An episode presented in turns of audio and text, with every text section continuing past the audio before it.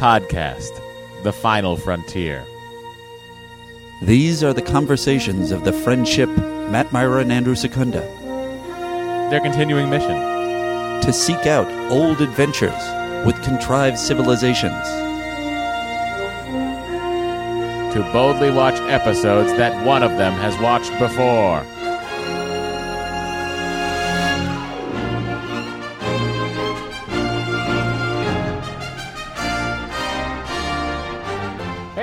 Welcome to Star Trek The Next Conversation, the Earth's number one podcast for Federation discussions about the political landscape of the 2370s. I'm Matt.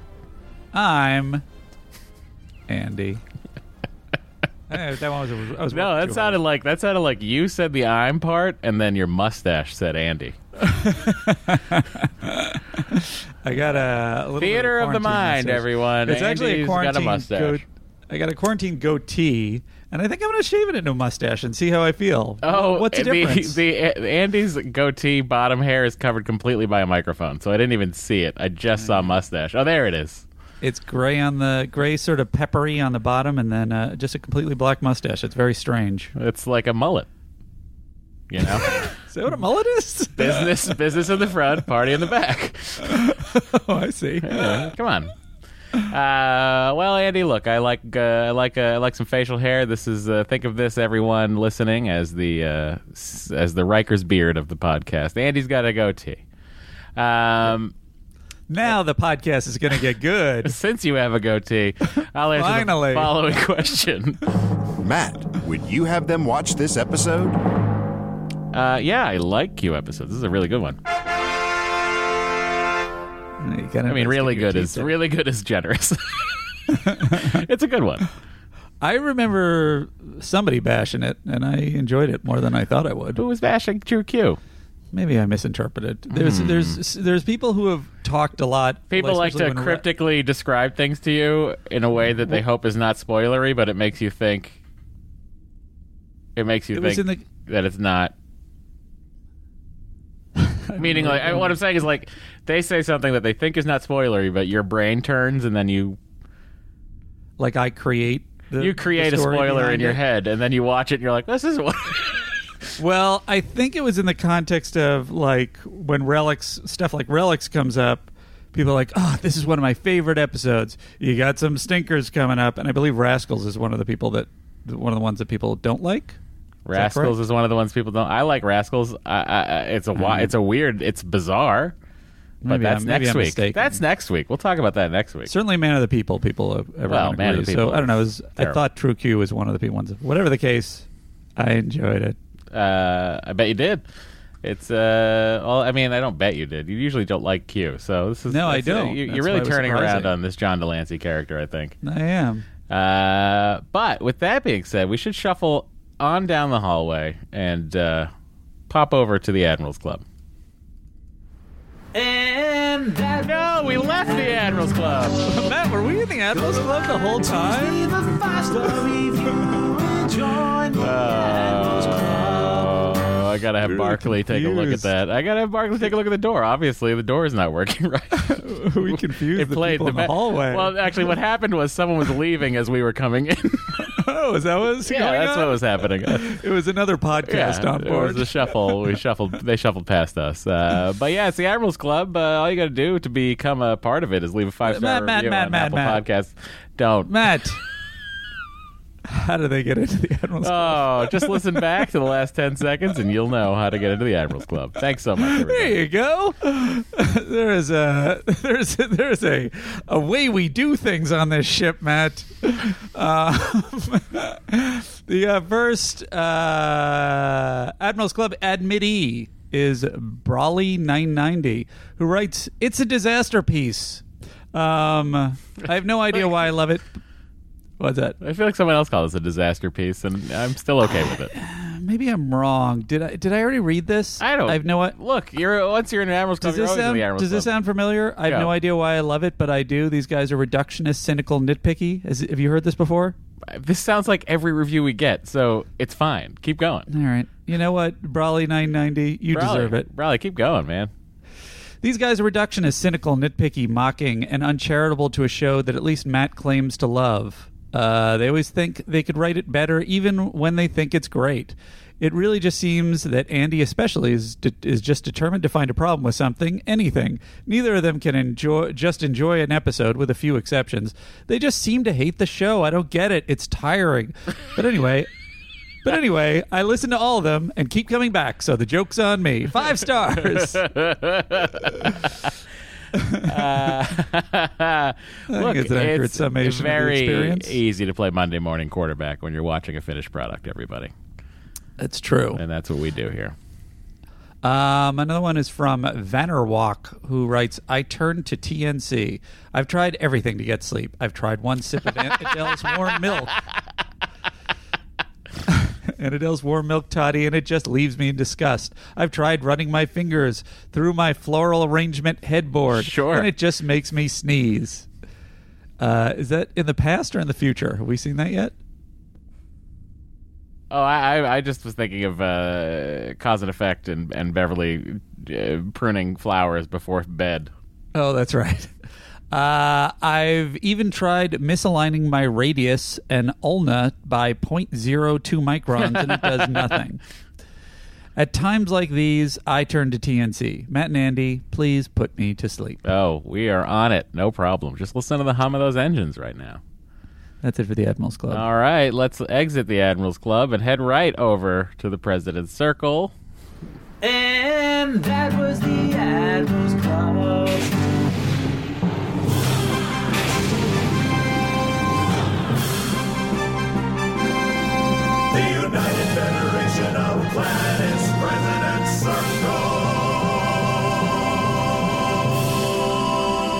It's an exclusive club, but you can be a part of it. Head over to patreon.com and pledge your President's Circle amount and support the podcast and become a member and receive four extra podcasts every month. Uh, hours and hours of us just talking and talking and talking and playing clips and playing clips and play. It's everything you love uh, with times four. So uh, head over, join the Patreon, become a President Circle member. Every week we like to single out a couple or one, depending. Uh, for the Christopher Pike Medal of Valor, it's for a particularly uh, delightful, enjoyable, off-topic, random. Doesn't matter. It's just at the whim of Andy to receive the Christopher Pike Medal of Valor. Andy, who is the recipient today? As two clear, hands down winners this week. Uh, the first one is from uh, Lieutenant Neil Studd, who writes a voice hail from Right Said Fred. Hey guys, you mentioned on the Relics episode that you're still a bit in the dark about Right Said Fred. Well, I pulled a few British strings, so here's a ship to ship transmission featuring a voice hail from Right Said Fred themselves. Right Said Fred, come on. Hi. Hi there. We are Right Said Fred. Yes, this we is are. to Matt and Andy. Yep. And we're told that you run a US Star Trek page, Yes. clips, video page. So So, you're lots of number ones and big and um, big fans. What are the number obviously. twos, I guess. Yes, always. um, and uh, they're apparently you're a bit curious about us. And he, he's, So are we. He, he's a, he is a Trekkie fan. Yeah, I used to watch loads, but but my I preferred the one with um, Patrick Stewart. That was my. You're in the right spot. Opposed to the- Yeah, he doesn't even know. I, I preferred. Preferred, preferred, Okay. uh, Captain Jean-Luc Picard. Yes, my- and there's a little snippet, isn't there? yes, uh, Matt and Andy are the Trekkie fan. That's why I ran out there. That's what we're going to get. Look. so, lots of love for Right Said Fred. Uh, keep up the good work for all you Trekkie fans. Yep. Um, and um, yeah, have a great have a great day. Yeah. Bye bye. Bye guys. That was uh, delightful, actually. Song. We That got a Right Said Fred song about very- us. It was a dippity dippy do. That was a fucking. That was a home run. Right said Fred. Home run. I wish that you had said that you liked Jean Luc Picard the most because you were all bald. Oh yeah, Come on, that been the connection. Come on, Right said Fred. Now I'm rewriting Right said Fred's uh, beautiful video messages to us. Let's hire them to make another one. Neil, I hope you didn't spend too much on Neil. Neil, Or maybe run. it was a direct, you know, relationship. home run. Maybe you're Home- buddies with them. Home run. Thank you so Thank you. Neil. That was beautiful. Um, uh, and our next Christopher Pike Medal of Valor goes to uh, Frederick Rombouts, uh, who writes Ode to Omar. Matt and Andy. Matt made a comment about Andy needing an ode to Omar, a la ode to Spot.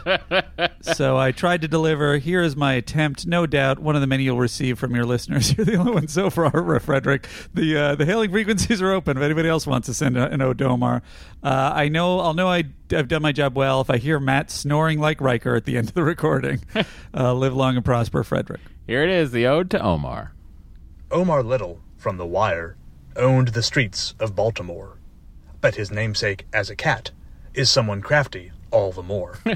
He's the pet to all Secunda. He's a crafty little feline, a trickster who's already spent of his lives seven of nine. Nice. He also is a confidant when Andy's feeling low. When Andy eats his feelings, Omar just says, Make it so.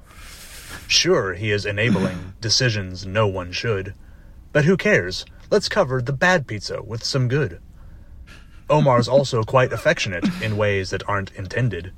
He'll curl up at Andy's feet for hours while he's playing Red Dead. He sometimes meows on TNC while the mics are live, but his dialogue is always brief. It's never over five.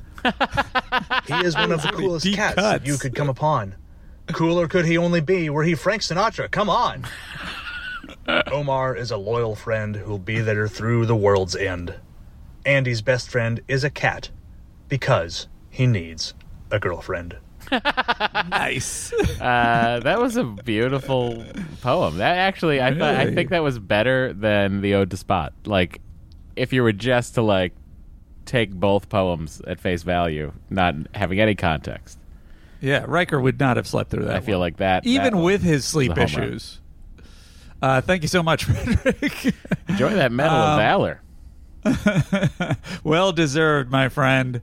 Um, uh, by the way, someone someone had made some kind of swipe about just like it's the same people. That's because they're all in the president's circle. I don't know what to tell you. Oh, it is the same people. You wanna, you wanna, you wanna priority one access to the mail hail bag situation. Not really the hail bag. Then join and uh, you're in. There's, Come on. there's a post in there, and uh, every for every episode we put up, and um, just post under that post for your for commentary. Now look at that first. Priority one messages are open, buddy. Priority 1 message from Starfleet coming in on secured channel. All right, who's first? Katie Croft, Lieutenant Katie Croft, writes us uh, on the same theme. My issue with the Spot poem has always been that he states that Spot is not sentient. As an owner of a couple of cats, I, would say they are definitely sentient. Am I missing something? Is my love for cats clouding my judgment? And then Steris Sephances adds to this. Uh, I just came here to po- I just came here to post about Data saying Spot is not sentient. I got so mad.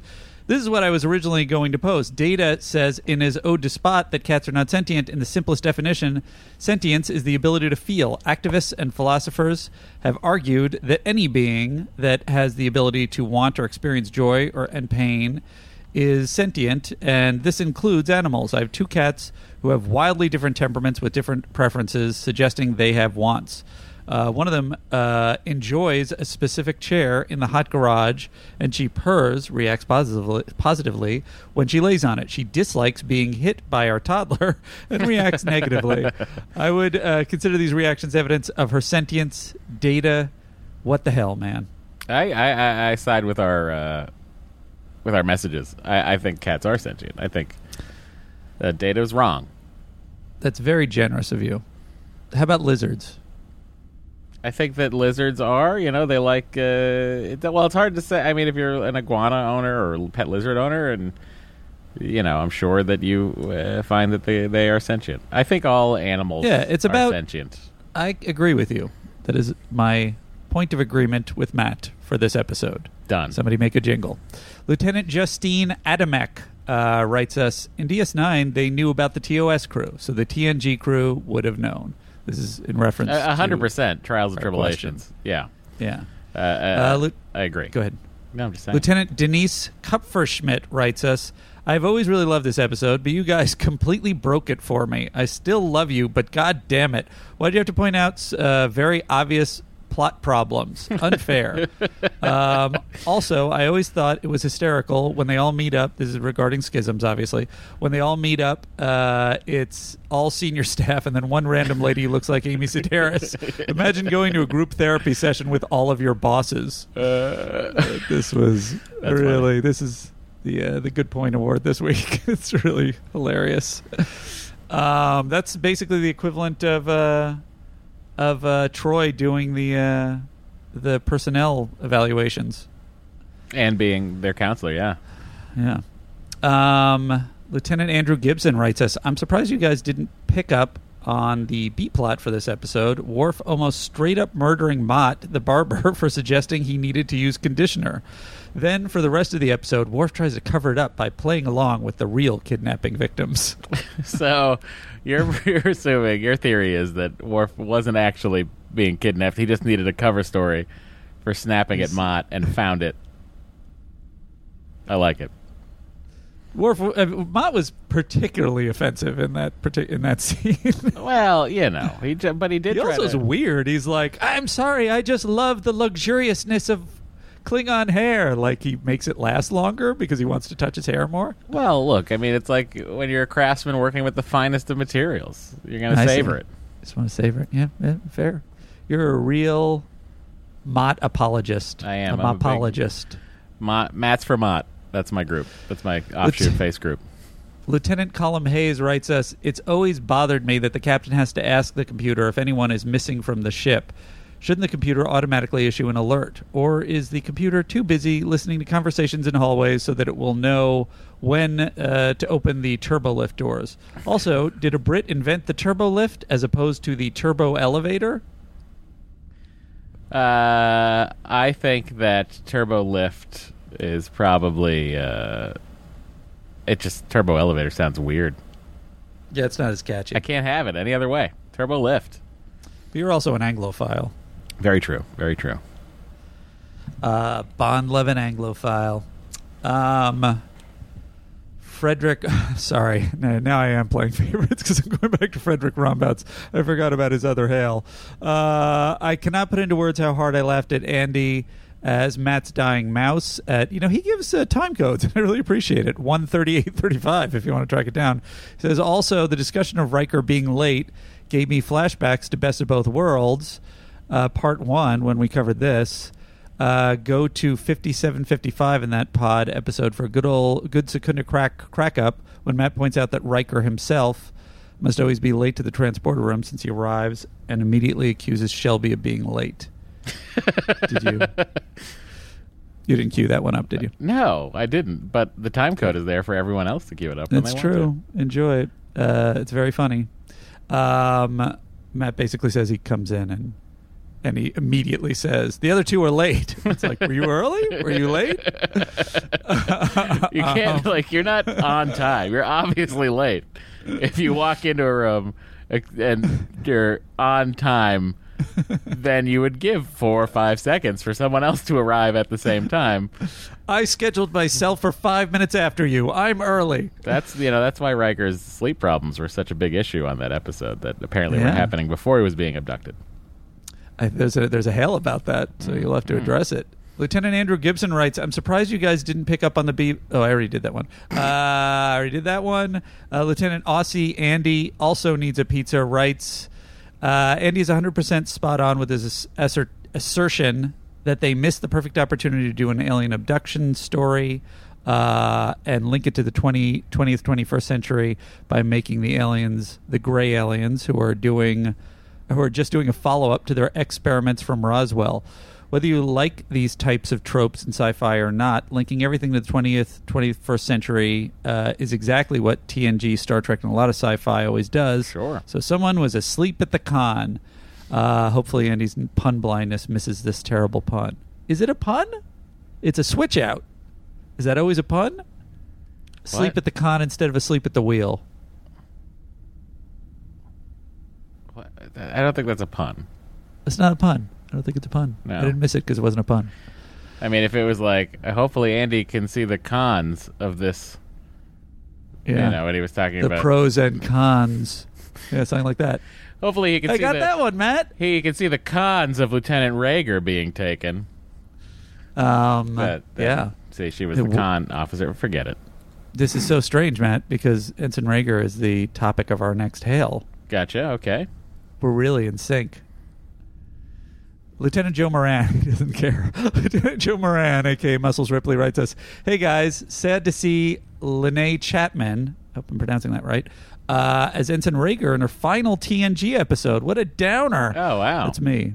Uh, but she does go on to star. Uh, this is hilarious for me in another sci-fi show, Space Above and Beyond. And you should check it out as it is a precursor to the BSG reboot. Uh, Chapman also starred in, two, in the 2001 film Rat Race, playing the estranged daughter of one Whoopi Goldberg. I wonder if they talked about their time on the Enterprise during the movie production. Thanks and stay safe, guys. This is particularly this is me now, uh, Matt. Um, this is particularly ridiculous for me because I loved Space Above and Beyond, and I have, my face blindness was in such full effect that I couldn't even spot uh, Lanei Chapman. Look, Andy, your face blindness uh, works so much until it somehow doesn't work and you recognize someone from something from 43 years ago. I guess I need to recognize maybe maybe Space Above and Beyond wasn't wasn't something big. Maybe that was the problem. Ah, there's the. I like that clarification. Here's another mainstay, Nacho Lopez Echeverria, who writes us next episode jingle fix since I realized Borg node rhymes with episode. The lyrics of the next episode jingle have been bothering me. Um, P.S. I'm like a month and a half behind the podcast, so I don't know who did the Andy Needs a Sandwich jingle, but I wanted to congratulate them. Um, for your information, Nacho, it was Lieutenant Commander Jeff Mullins. and uh, so here's the new next episode jingle. Uh, yes, here it is," said Andy. Sorry, I didn't and mean then, to and then I put you on the spot. And then I played it. Uh, where did it go? Uh, had a long day. classic me. This has been a long- me. Whoops. Long podcast day for Matt. Uh, Andy's got one podcast to do. Andy and he's lives doing it. The just this beautiful pod, one podcast to think about life. Guys, we can all dream of the one podcast life. it is a dream. Uh, I'm gonna just pull it again here and and drop it right here. Here we go. We crossed the many doors, the many places. Your hails made us think of all your faces. Sit comfortably in your little Borg node. Let's talk about this week's episode. Was it Nice. was it worth the resend? I think so. Thank you, I Nacho. it. Nacho's. Uh, this is the director's cut of the next episode jingle. I love it. Um, okay, that's the uh, that's it for the. Uh, That's it for the For- priority one messages. We have to now Correct. leave the president's circle and open up the hail bag. Captain, we are being hailed. Did anybody, nobody in the president's circle, uh, said anything about the Scotty scene that I cut together? Spent so much time on. I thought of all the people who would actually hear it, they would be among them. let me see. Um, I think most of the chatter about it was in the uh, Facebook group. Oh, those are they, they they listen to the whole thing. Cool. All right. Yeah. Um, I just wanted to make sure people got to hear it. Sh- Oh yeah, yeah. Everybody, yeah, everybody loved it. There was everybody were they were obsessed with it. um. Okay. Uh, this is going to be the uh, voice hail. Unless you're not ready, I can Which is from Craig. skip on down. Correct. Here it is. Hey guys, this is Craig from Brooklyn, New York. Uh, just wanted to chime in and say that my name, which is spelled C-R-A-I-G, is supposed to be pronounced Craig, but a lot of people say Craig as if it rhymes with Greg. It doesn't, but I don't get upset, and that's just English-speaking Americans getting it right or wrong all the time. So I would imagine that in the vast reaches of space with thousands of different alien species using hmm. various appendages to make languages, they might say Deanna, Diana, Doana, all sorts of different things. And I don't think it would really make a difference to Deanna. My two cents. Keep up the good work. You know what? I am on board with it mostly. Except for the universal translator, which should just pick one. Um, Matt, I can tell you, uh, Kyle Barker, uh, who does all the uh, TNC comics. K Barks, yeah. Um, I'm gonna I'm gonna say Lieutenant Commander B- B- Kyle Barker. Lieutenant Commander Um, K Barks. uh, K Barks. Uh, he did. He took your your masterpiece, your Mhm. re-edited masterpiece, and he made. You know, he has he does all those TNC comics. He has Yeah. figures that are stand-ins for us. He uh, he made a. A basically, it wasn't animated, but he basically manipulated figures to play out the entire clip, including our commentary. It would cut to us commenting on the scene. Oh, so that's funny. That shows the level of commitment people had to your. That's uh, great. To your your finest work. I'm glad they enjoyed. Um. Okay. Uh. Let's see. Uh, Schism Zep, Josh Stafford. Uh, I think that Picard getting a higher percentage than all the previously reviewed seasons of Next Generation is the greatest plot twist revealed in podcast history. I promise I don't mean this in a snarky manner. Love the show. But do you think it's bizarre that by the time the experiment uh, of the podcast wraps up, the description might be something like a lifelong Trekkie undertakes a quest to introduce his friend and coworker to the world of Next Generation. Upon doing so, after dissecting years of the series, he comes to the stunning realization that he doesn't actually like the Next Generation all that much. I, also, my favorite episode is Relics. So sad. Josh, Ottawa, Ontario. Uh, Josh, uh, thank you for pointing that out. Look, I love I love TNG. I can't I can't help but love it. But when you have to sit here and talk about it, the minutia just happens, you know? It's a certain personality. Both of us are that personality. that uh, I mean, I pulls at the that it's- strings. It's, just you know, it's the nerd in all of us. Yeah. Um, I'm nerdy about is- Star Trek and also nerdy about television writing and production. Thank you. Uh, yep, me too. Uh, our next hail is delightful. Um, it is from Jordan Maywood, uh, who does the podcast The Libro Cube or Libro Cube. Um, he says, "Hello, I love the deep dive into Star Trek lore. Who cares if it's not canon? If you get to hear Scotty recommended Geordi for a captainship." Um, anyway, I thought you might uh, this might be an app jingle since you already have some Rat Pack uh, representation. Thank you for everything, Jordan Maywood. This is regarding the request for a memory beta jingle. We had one last week. We're gonna have one this week, and uh, and there may be another one next week. So buckle up. I wish I had done a dive, a memory beta dive into. There is one I dug out. Oh yeah, you can, and that was another thing. If you want, uh, this can be an ongoing segment. So if anybody's got Well, memory, it's supposed to beta be. stuff they want to send in, it's supposed to be an ongoing segment. And, Yeah, uh, but I dug don't out- we had some- people to send things in. I can do the work. Oh, he, I thought you hated memory beta. I thought that was the whole point. Oh, I'm not going to go into memory beta and find it. I'm going to do the listening. I'm gonna I'm gonna fucking listen to audiobooks up the wazoo like I've been doing. Oh, I see. You're going to bring your own. F- wow, that's going the long way. Well, it's a nice way to go to sleep, honestly. If John de Lancie can read me a Q novel, then I'm on board. Uh, all right, so here is the, the memory beta jingle. Beta.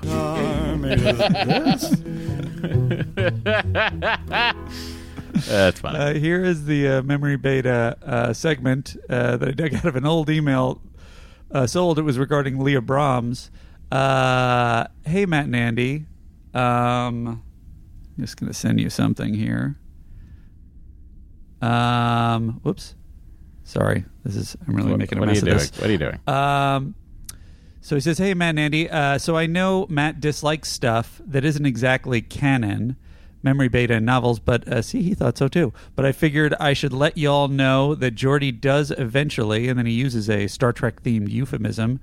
Um, for have sex with Leah Brahms, it's one of uh, it's in a few of the books that they hook up after Brahms' hu- husband dies. They were also uh, going to be they were they were also going to be a couple during the wedding in Star Trek Nemesis, but the actress couldn't make it, so it was written rewritten for Guinan.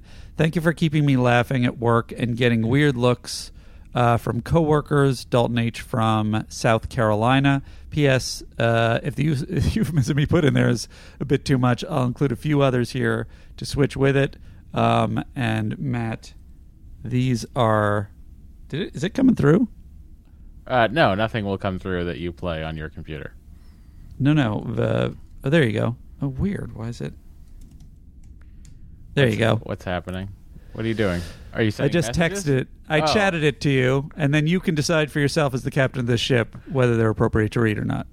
Oh, These are well, he's just got a lot of euphemisms that uh, that one might use uh, for uh, getting a pitch in the strike zone. Uh, crawl through Leah Brahms's Jefferies tubes, inspect her warp nacelles, realign her warp field. Geordi makes it so. That's it. Uh, those are all very dumb.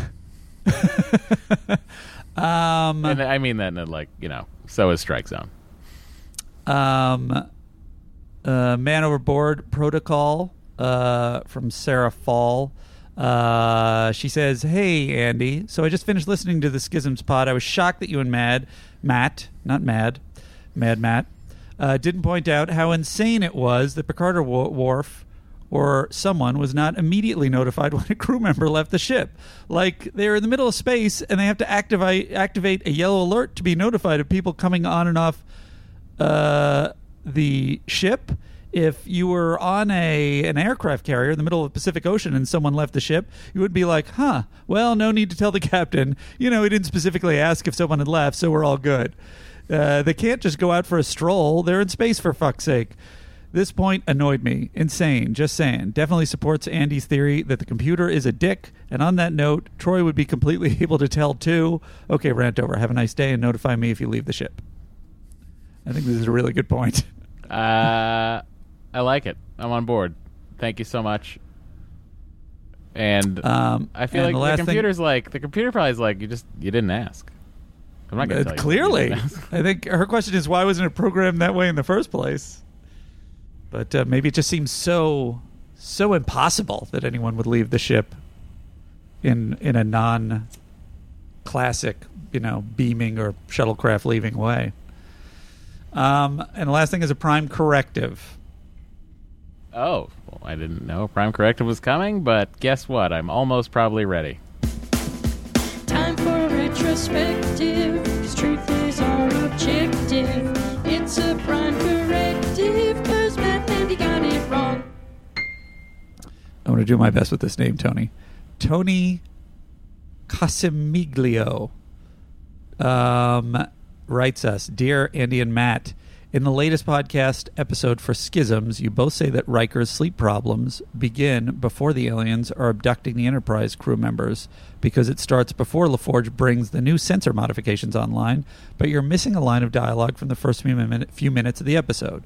At 120 seconds, LaForge tells Riker that they have been testing a way to channel warp energy to the main deflector grid. These tests would have taken several days, and even just this test would have alerted the subspace aliens to the Enterprise crew's realm and allowed them to begin abducting crew members. Love the podcast. Keep it up. Matt's making a, a skeptical face. He's not sure on this one. Mm, mm, I don't not know. buying it. I don't know. I don't know. I don't know. It's a valid uh, uh, observation, Uh-huh. but I just feel like it needed a little more clarity than that. It's uh, it's now a prime dispute more than a. It's a prime disputive. I didn't know we had a prime dispute. we hadn't we didn't until now. Here, but Uh, here, that's- here, you can have this anyway. It made perfect sense. Matt didn't get it because he's way too tired. But somebody got it, sent in a hail, and now the plot points side. There you go. If you would like to send in a regular hail, uh, send it into sdtncpod at gmail.com. Um, you can find uh, the other gentleman on, who hosts this podcast at Matt Mira on Instagram and Twitter. You can find me at Andrew Secunda on Twitter or at Secunda on Twitter. Uh, you can send a voice hail at 816 Trek TNC or for Priority One messages, find the post for this episode in our Patreon. Trading frequencies closed, sir. Sir, sir. Okie dokie, it's time to get to the new episode, and uh, here's the new song to get us there. We crossed the many doors, the many places. Your hails made us think of all your faces. Sit comfortably in your little Borg node. Let's talk about this week's episode. Uh, yeah, Borg Node, worth it. I think. Definitely. Uh, this is True Q. It aired the week of October 26th, 1992. Andy, what was happening eh, at that time? The number one song in the U.S., Matt, continued to be "End of the Road" by Boyz II Men. I just they the hits just they just keep going. Let's go. Here we are. The number one. Sorry, go ahead, Andy. That's okay. I was going to tell you the number one song in the UK. The number one song in the UK was "Sleeping Satellite" by Tasmin Archer or Tasmin. I don't know who that is. Sorry. We Uh, played it last week. Oh, we did. Yeah. Oh, it was sort of. It's it was, It was song, yeah. worse than the other one. Oh, it was good. Okay. Oh no, Yeah, that one was okay. That was right. Yeah, that it was, was, an, that it was, was a good one. not Yeah, yeah. Ebeneezer Goode. No, no, that was wasn't Ebeneezer Goode. Uh, the number one movie was Under Siege. The number one book was The Tale, the Body Thief by Anne Rice. That wasn't a good. By one. the way, I love that Right and Fred are in a COVID pod together. Like they're oh, obviously Oh, they're obviously just decided we'll live together and hang out in the pod. You think they're they're sort of in Bert and Ernie kind of beds with their? Are they siblings? Oh, are they siblings? I I didn't thought know that. so. I always thought they were. Oh. Maybe they're not. Who I don't know. It makes sense. They look very similar. Um, the number one TV show that week was Roseanne. Uh, some events. Ross Perot buys blocks of TV time to run infomercials for his presidential campaign. And that's what was going on that week in Uh, history. they're not.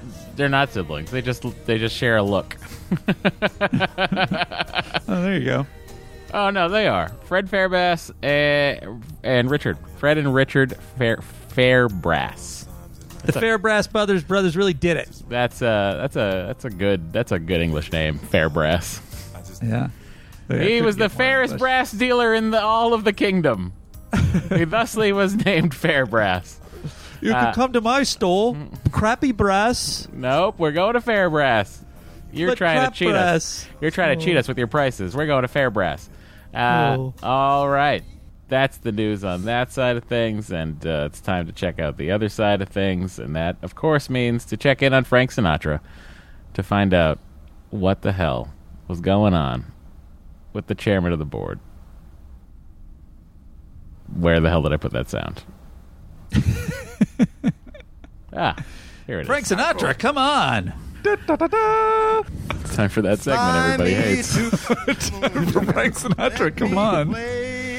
Now uh, we have an interesting thing because Kevin Ryman uh, sent us um, a uh, a song that I I had never heard before. That is a Biggie Smalls song. That's pretty awesome, and um, and it has a lyric that you'll all recognize, and it has a cameo appearance uh, by by a very familiar voice in it also. Come on, motherfuckers, come on. Come on, motherfuckers, come on. Come on, motherfuckers, come on. Gotta have you near all the Pretty crazy. With your dreams. It's also a great Biggie Smalls song. Um, all right, here's what was going on with Frank. Frank was taking it easy and getting ready for round two of multiple shows at Radio City Music Hall following his seven night appearance earlier this month. He would then What? hit the. He did another week? Appar- Did I say that last week? No, just uh, his seven month night appearance earlier in the month. Oh, you're right. Frank, process you did it. not slow down. Jesus, the hardest, hardest working man in show business right after James, James Brown. Um, he would then hit the road again for concerts in Milwaukee, Wisconsin, Richfield, Ohio, and Auburn, Michigan. Oh, Frank, so busy in the early '90s. Frankie. I love you.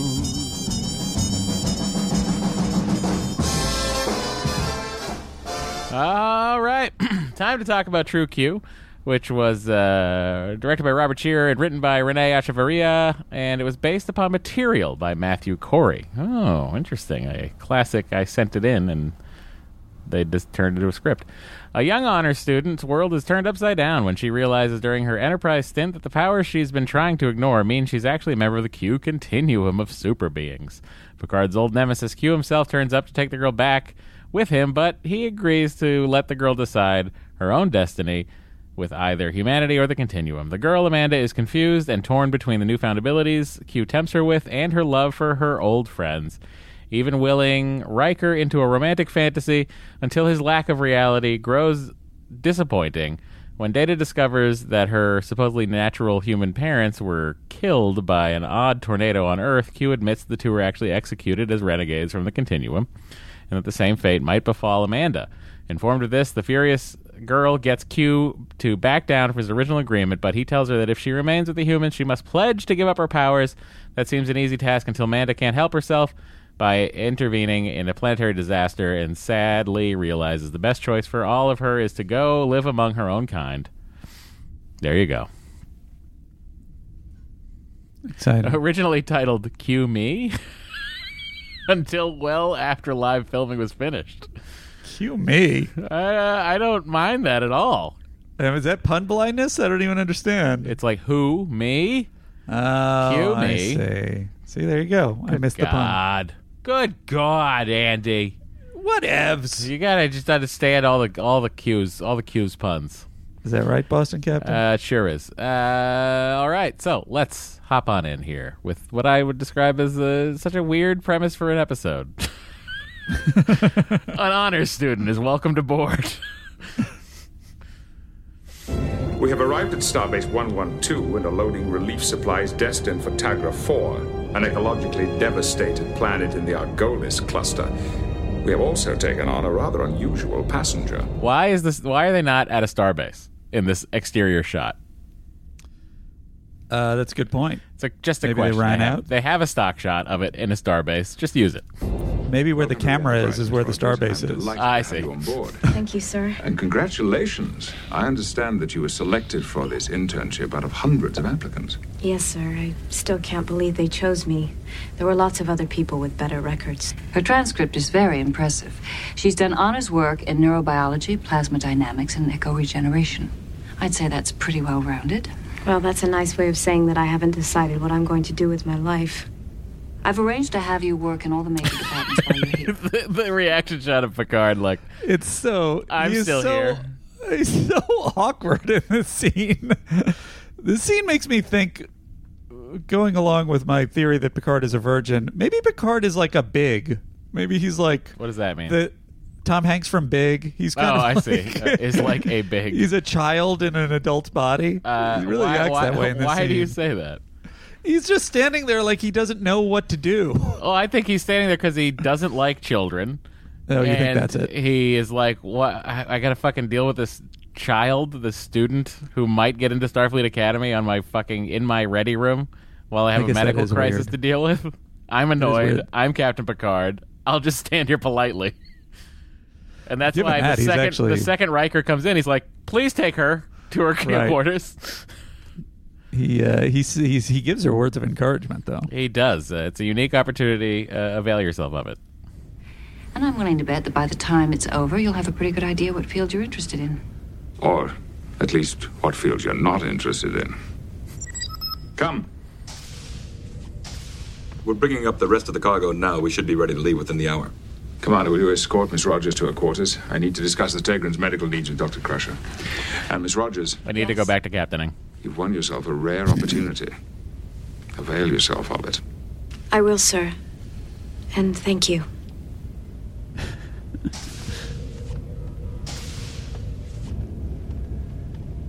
It'll take you a few days before you know where everything is. If you need any help, you just use use one of these comm panels. Um, we're on deck seven, section four. Wow. You're right. She knows her stuff. I stuff. memorized the specs on the way over here. You're a quick study. This is it. Is this for me? It's all yours. In her day, even an admiral wouldn't have had such quarters. it really felt like it was that same scene again.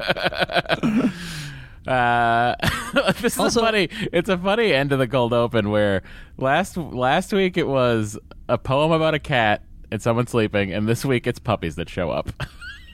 I didn't have a problem with it. It's cute as a button. I did one thing that did, I did note. I mean, it's it's in every episode, but then this one it was particularly clear that they were. It seemed like they were blocking it because she has all this dialogue out away from Riker. That it, they're trying to get it all in that one shot, even though it's clearly a face to face scene. Well, it's a walk and talk. It's a walk and talk, but once they come in the room, then she's giving all of her dialogue to the room. Well, she's taking it all in. Uh huh. Well, it's it's 'Cause in- in- justifiable. In, her I'm not day, saying it's in her day, even an admiral wouldn't have had such quarters. Walking me down. Sure. I bet as soon as he walked out of there, he's like, "You still got it, Riker." He seems uh, uh, uncharacteristically not not uh, interested. He's sort of Well, it's the age difference. So I'm gonna I'm gonna go ahead and take the Picard school of thought here. He's just got shit to do. She's a child, and he's trying to run a rescue operation. right. Oh no no no. He's and plays also he's got that date with that other brunette. That's true. I guess he's got other stuff going on. But he plays it once she does a full court press on him. Sh he turns her down, but it's not clear that he's turning her down because of the age difference. He's sort of leaving the door a little open. Well, he's like, maybe in in in 20 years you give me a call. I see. You guys can't stay here. Puppies are cute. Yeah. Come on, all of you. I wish I knew nothing about the episode and was like, "Oh, that's the Q sound. What the hell's happening?" Oh. Uh, I my favorite thing in this episode is the wasted space in the tri- the medical tricorder shelving unit, which Yeah. is this immense bookshelf that has two tricorders f- closed on every shelf. You're in good Sure. shape. You might just live to be my age. Now, all these tricorders need to be tested. I know, I know space is not at a premium on the Enterprise. There's plenty of it, and they can devote endless amounts of shelving to whatever they want. But this just seems like it could have been a third of the size. Can you imagine how many how many pads, like uh, c- cabinets with pads, that they have to get space for? Yeah, especially because you they, gotta- like, they hadn't quite conceptualized the fact that everything could be accessed from one pad. Right. Like, because there's there are scenes with Riker and or or Picard with like four to twelve pads on the desk when they're really crunching some problems. Yeah. Anyway, here we go. I don't remember anything about them. Sometimes I wonder what they were like. Your adoptive parents are in Starfleet, aren't they? Yeah, they're marine biologists. They've just been posted to the Bilaran system. Sick bay to Dr. Crusher. You wanted to be told when the cultures were ready. On my way. When you Here's what I would have done. I would have been like, again, I love this episode, and guess what? It's nitpick time, everybody. I would have used the medical tricorder like a medical tricorder is used. Uh-huh. I would have taken the salt shaker out of the top of it, which is the actual medical probe, and I would have scanned myself with it while holding the tricorder not upside down. Is she holding it upside down? Yes, the whole time. Bilaran. Here, look. There. Jack Yeah. died when he was five. That's Parents uh, died when I was a baby too. that's on the directors. I don't remember. Well, look, Robert Scheerer. That's on Robert Scheerer. I don't know what you were doing, but uh, I like that she's Or like. actually, it's more it's more script script supervisor. That's on script supervisor. Uh, it's really. I, I think it's interesting that like there, he, she's like, "Go help Nurse Ogawa load this stuff," and then she appears alone. I feel like she but then in the Nurse wide Ogawa. shot, in the wide shot though, Ogawa's in it. Oh, she is. Oh, Yeah. I didn't see that. Thank you very much for your help. Either way, Nurse Use Ogawa. every available hand Not we a can get. not an under This is one of five the in largest sight. efforts we've ever mounted. Now, why why are you bringing everything down in shuttlecraft Well, because we can't use the transporters for all the ionization in the Tagran atmosphere. from the barostatic filters? How did you know that? I did a paper on eco regeneration. Hmm. Well, then you know that a thousand barostatic filters puts out quite a bit of ionization. A thousand. Yeah, they've managed to pollute their atmosphere pretty badly. It's amazing to think that they go to such lengths to clean the air instead of regulating the emissions that cause the problem. Yeah, you're right. Actually, the only thing the filters can do is keep things from getting worse. They shoot the air full of. Commander, are you all right? You okay? Oh, it's not Ogawa. I, I just saw I just saw a brunette medical person. Aha, I you have was face Ogawa. blindness too. I have medical extra blindness. All right, so uh So then uh, Olivia d'Abo screwed Nurse Ogawa out of an under five. All she had to do was uh, let her help her bring the tricorders down to the, sh- to the shuttle bay. I bet that was like a contingency on her agreeing to do the show. She's like, "Look, I'll only do this if I don't. I get all of Nurse Ogawa's lines."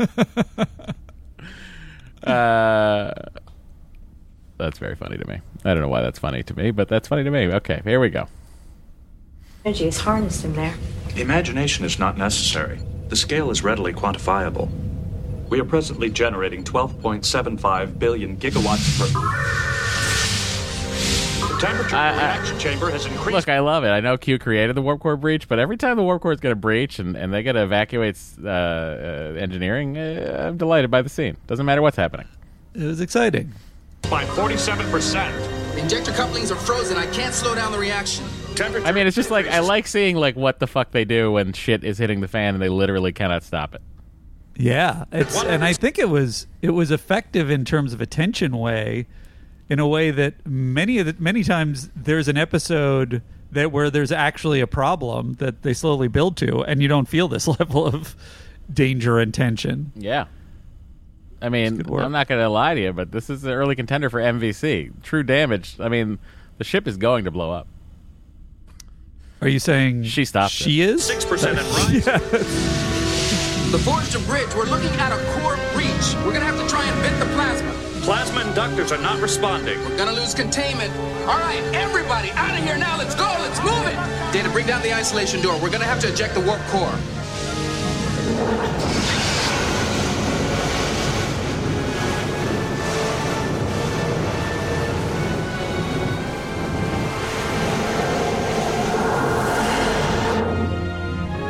Temperature in the reaction chamber has returned to normal. You're welcome. Look at LeVar Burton giving a, a raised eyebrow reaction through visor. Yeah. Pretty impressive. Guy uh, never got to use his eyes, which is usually an actor's uh, most emotive uh, part, and he But- nails it all the time. You the read visor. it on his face. She's human. There's nothing more unusual about her. Not that my instruments can detect. Not that Commander, your have you instruments can determine the cause detect. I mean, I had her Classic check all the tricorders myself. Warp breach. No, sir. I, I held the tricorder like this. That's upside down, Beverly. oh. I'll have Nurse Ogawa check the tricorders. and then suddenly it's like the laws of physics went right out the window. And why shouldn't they? They're so inconvenient.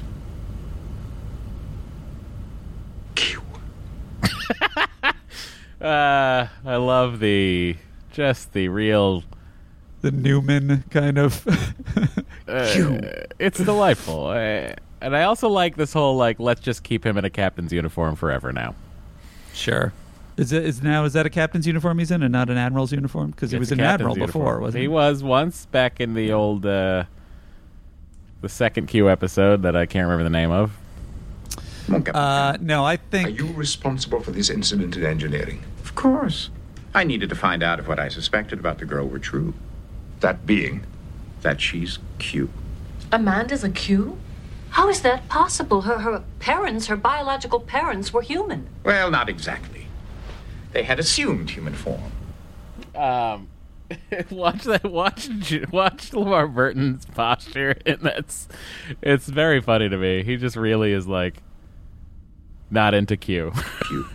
Amanda's a Q? How is possible? Her, her parents, her biological parents, were human. Well, not exactly. Uh, They had assumed human form. this guy. I'm checking out of this conversation.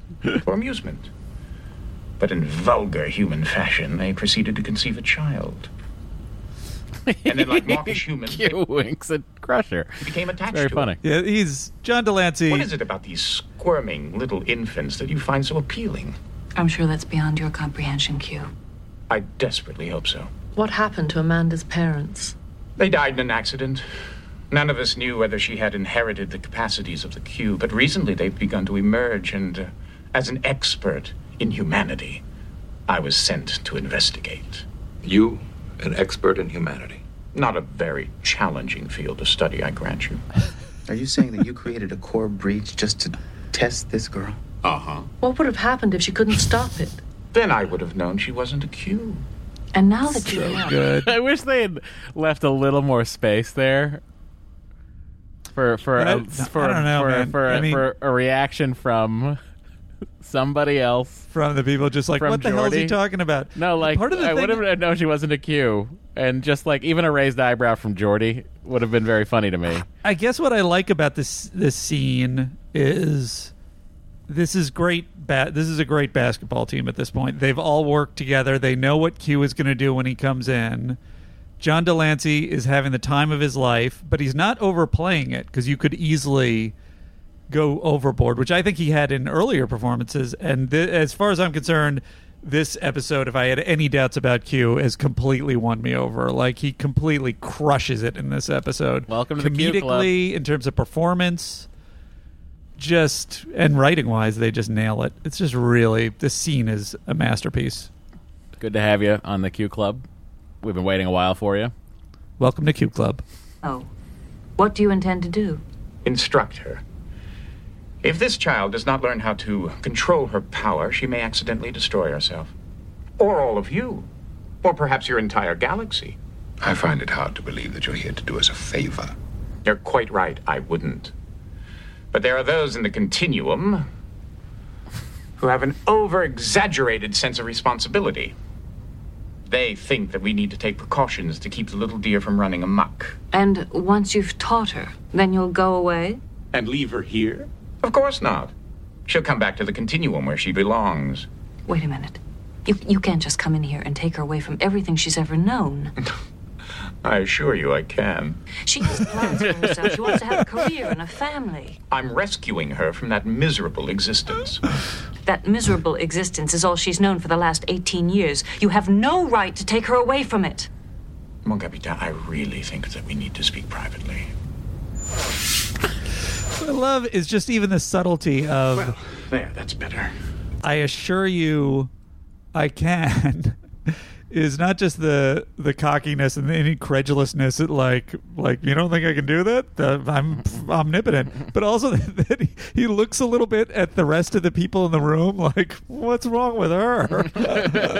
You're all on my side, right? It's just such a also, great performance. Like this is the like this is the episode of uh like that he is completely annoyed by Crusher Beverly. Like Yeah, that's, and- that's the C runner of this episode is that he is annoyed.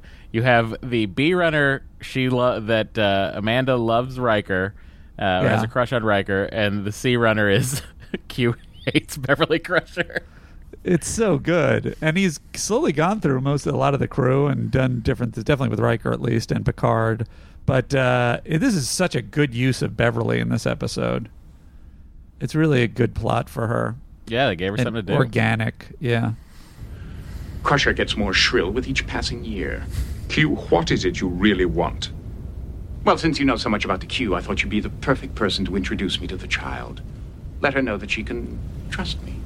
I don't trust you, Q. Why should I expect Amanda to? Well, she better, because I'm all she's got. She needs me to help her prepare for a future with the Q. But what if she doesn't want that future? It must be her decision. Oh, yes, yes, yes! You think that she will want to remain an enfeebled mortal? But if she really is Q, she must understand what that means. Very well. I will introduce you, but we cannot argue like this in front of her. We must at least appear to be pals. Civil. I knew I could count on you, Jean-Luc. I wish the rest of the episode. So good. I wish the rest of the episode was these two raising a baby, and it was two men and a baby. Matt submitted in the nineties. Dear Star Trek. I don't know about her biological parents, about their death. Uh, also, I love I love when uh, Q bursts th- walks through the win- door, and then Picard tries to come in and go, "This is Q." It's so great. There's my girl. Amanda, uh, allow me to introduce uh, Q. Uh, he's um, he's an acquaintance of ours. We've uh, we've known him for years. Very impressive the way you contained that explosion. What else have you done? I, I don't understand. Telekinesis, teleportation, spontaneous combustion of someone you don't like. that sort of thing. I wish he, had, I Picard. should have looked at Beverly for that. Uh, yeah, that's true. That would have made more sense. Keep Yeah. that runner going. Uh, all right. What? You. I don't want to go anywhere. Don't worry. With time, you'll overcome the disadvantages you suffered as a child. No one will hold it against you for having been human. Let's go. Leave me alone! I'm not going anywhere with you. You agree that she has a right to choose her own future. The first chance you get, you try to abduct her. You're over. I want to know what happened between scenes where right where uh, Picard was like, "I'm going to change into my more comfortable s- Picard again." He's chilly. it is chilly in here. I'm going to change. There's a draft, and it's coming from the dynamics between these two. Has a vested interest in this young woman. If you wish to protect that investment, I suggest that you approach her differently. Oh, she was being impetuous. She'll just have to start behaving like a Q. If I'm not mistaken. She just did. Ooh, snap. Understand. Bah, bah, bah, bah. We do need an air horn. I don't know why I haven't pulled one yet. It's crazy. Uh, I mean, in many ways, this is like a very small story. It is. and It's again, really- but like a, really well done and very. Uh, I mean, each each step in the story makes sense. There's nothing where you're like, "Oh, wait, that that shouldn't have happened," or "That wouldn't happen." It all felt very uh, organic to the characters.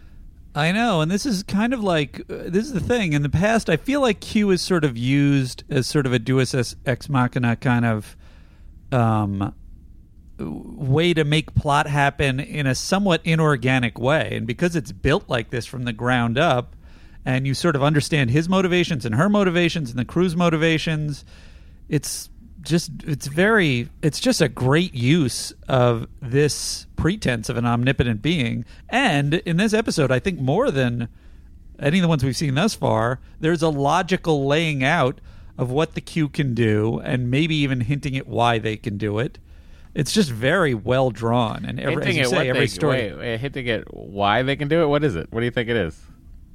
Uh, well, uh, Picard later in wait, why or what or how? Sorry, do you mean why they why they do what they do? Is that your Uh, question? Why they? You said how and why they can do it. Oh, I meant why they what their motivations might I be. gotcha. I gotcha. I was wondering if I missed some subtle dialogue about what made the Q the Q. Well, there isn't there is an implication of that the Q continuum can take out other Q and that they destroy her parents. That's new information. But they were human at that point. Is the suggestion that they weren't also Q even though they were human? Like Uh, they'd given up their powers? Is that the idea? Right? Doesn't he say they give it their powers, but then they use their powers? And that's why they were destroyed.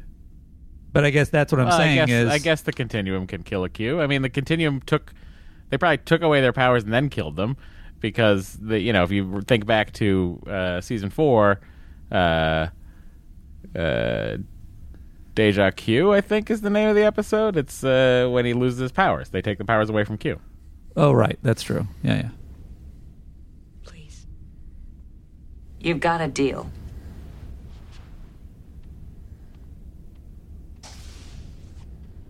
The first free hour you have, I want to see you in the medical lab. I have an experiment I need your help with. Yes, ma'am. You're going to ruin it. Your progress, Q. As anticipated, there are some problems. I need time. However, there is the possibility we won't have to terminate the girl. Whoa.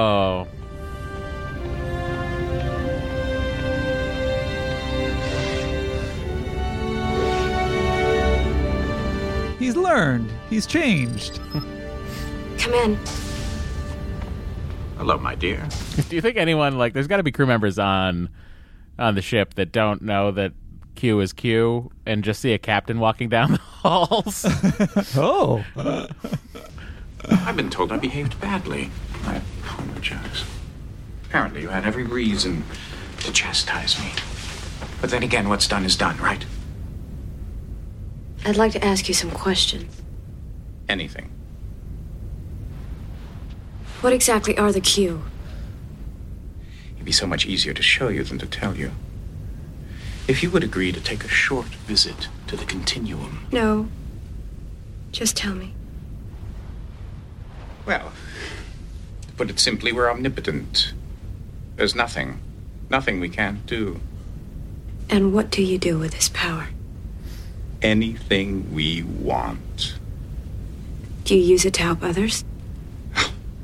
I think you've missed the point, my dear. Clearly, you spend far too much time with humans. As a Q, you can have your heart's desire instantly, whatever that may be. Would you like precious jewels, works of art? Would you like to? Why would a why would a Q want jewels? I'm not I don't know. That's a weird first thing that he says. You're a Q, but surely there must be something that you want. Something that you never dreamed was possible. Tell me, Amanda. What is it? I'd like to know what my parents look like. Just like Harry Potter. My real parents.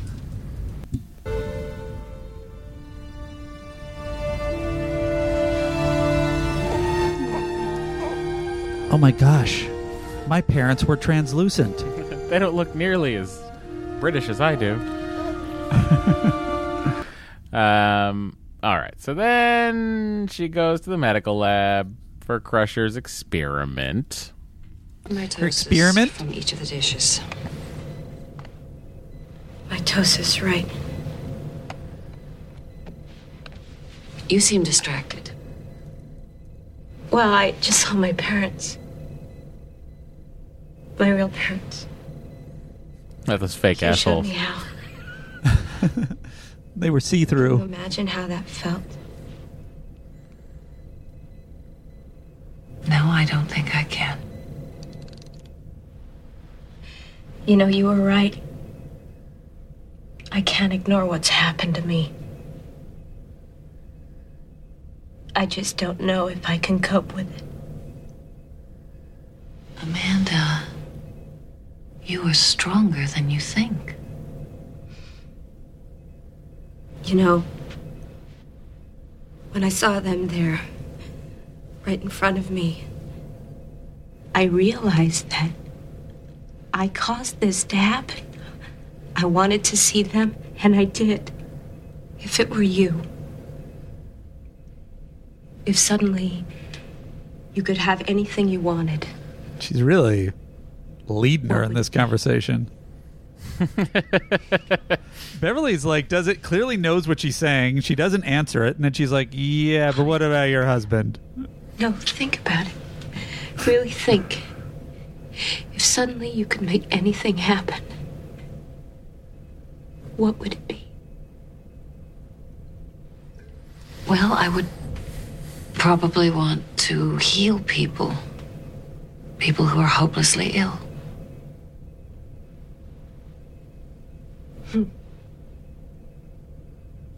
Would you bring your husband back?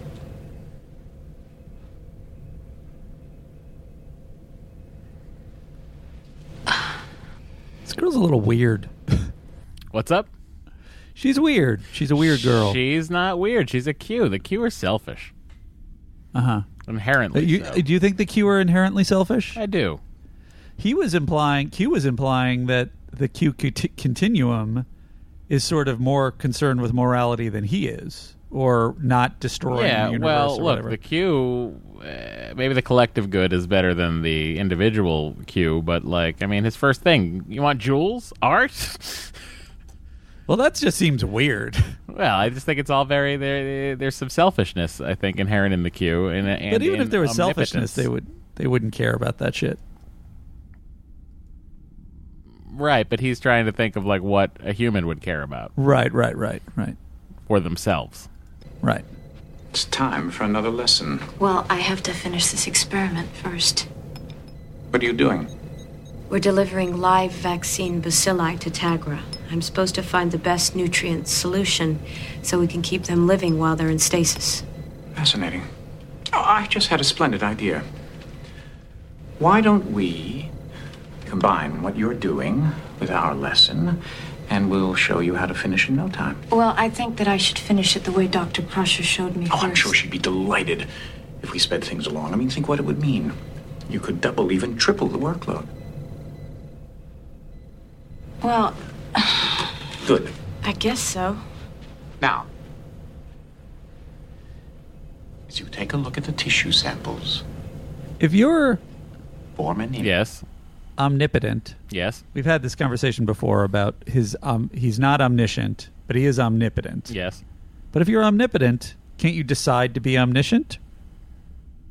Mm, Uh, maybe that's a level of uh, purity that the Q uh, strive for, and no one Yeah. has achieved yet.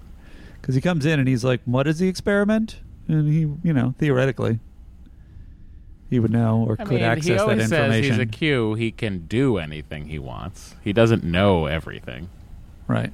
He said, you know, his IQ is a thousand and something, not you know, not a Right. gajillion. Yeah, that's a good distinction. Yeah, for a character. It'll have to be shipped in a stasis field. Will you make the arrangements? I'll get right on it. Captain, message coming in from Tagra 4. On screen. That that that poor guy that that that's working Worf's station Yeah. doesn't get to do anything. What do you mean? That is the station where communications come in. That is the station where he'd put things on screen. Data's like, get out of my way. He'll want to hear this from me. The other thing I Watch like him hit the that button and walk. Enterprise. he looks. On load. He actually has a look when he when he sees them put it up on screen. Oh wait, does oh he puts it up on screen? But you're saying he doesn't get to no, announce it. Data puts it up on screen and walks away. Data hits the button on on the on Worf's console and It's walks funny back because to the station. The extras look is kind of like I know he that's emoted really correctly. funny. Good He's like, job. Specific acting, brother. This fucking he's like this fucking robot again. Could be of assistance. I hope so. That's the reason none of us have been promoted. He's worth like ten of us. Able to help. By the way, I, I love that you hear Oren Lote speak before, and I and I thought to myself, "Ooh, what kind of weirdo alien are we gonna see when they turn the camera around?" And I was not disappointed. He looks like it was. He's like his face is a is Play-Doh that a kid played with. Uh. I mean, look, he's got four nostrils. This guy's got a double nose. He's got a lot of stuff. He's no got a smushed wonder, no wonder the air quality pompadour. is affecting them so badly. They He's have four wearing a string of pearls. no, that's his inhaler. It's on a string of pearls. though. Captain, What is it, Mr. Data? Why aren't you at your station, by the way? regarding Amanda Rogers' parents. Where's Mr. Worf? He hasn't been in this all episode. I was working on the information about Amanda Rogers' parents. Ah. Their home was destroyed during a tornado. Tornado? Why wasn't it dissipated by the weather modification net? Unknown, sir. Ooh, that's a cool Bodies were detail I discovered in the missed. rubble after the storm had passed. See if you can find out any more details, Mr. Data. I'd like to know more about that storm. Aye, sir.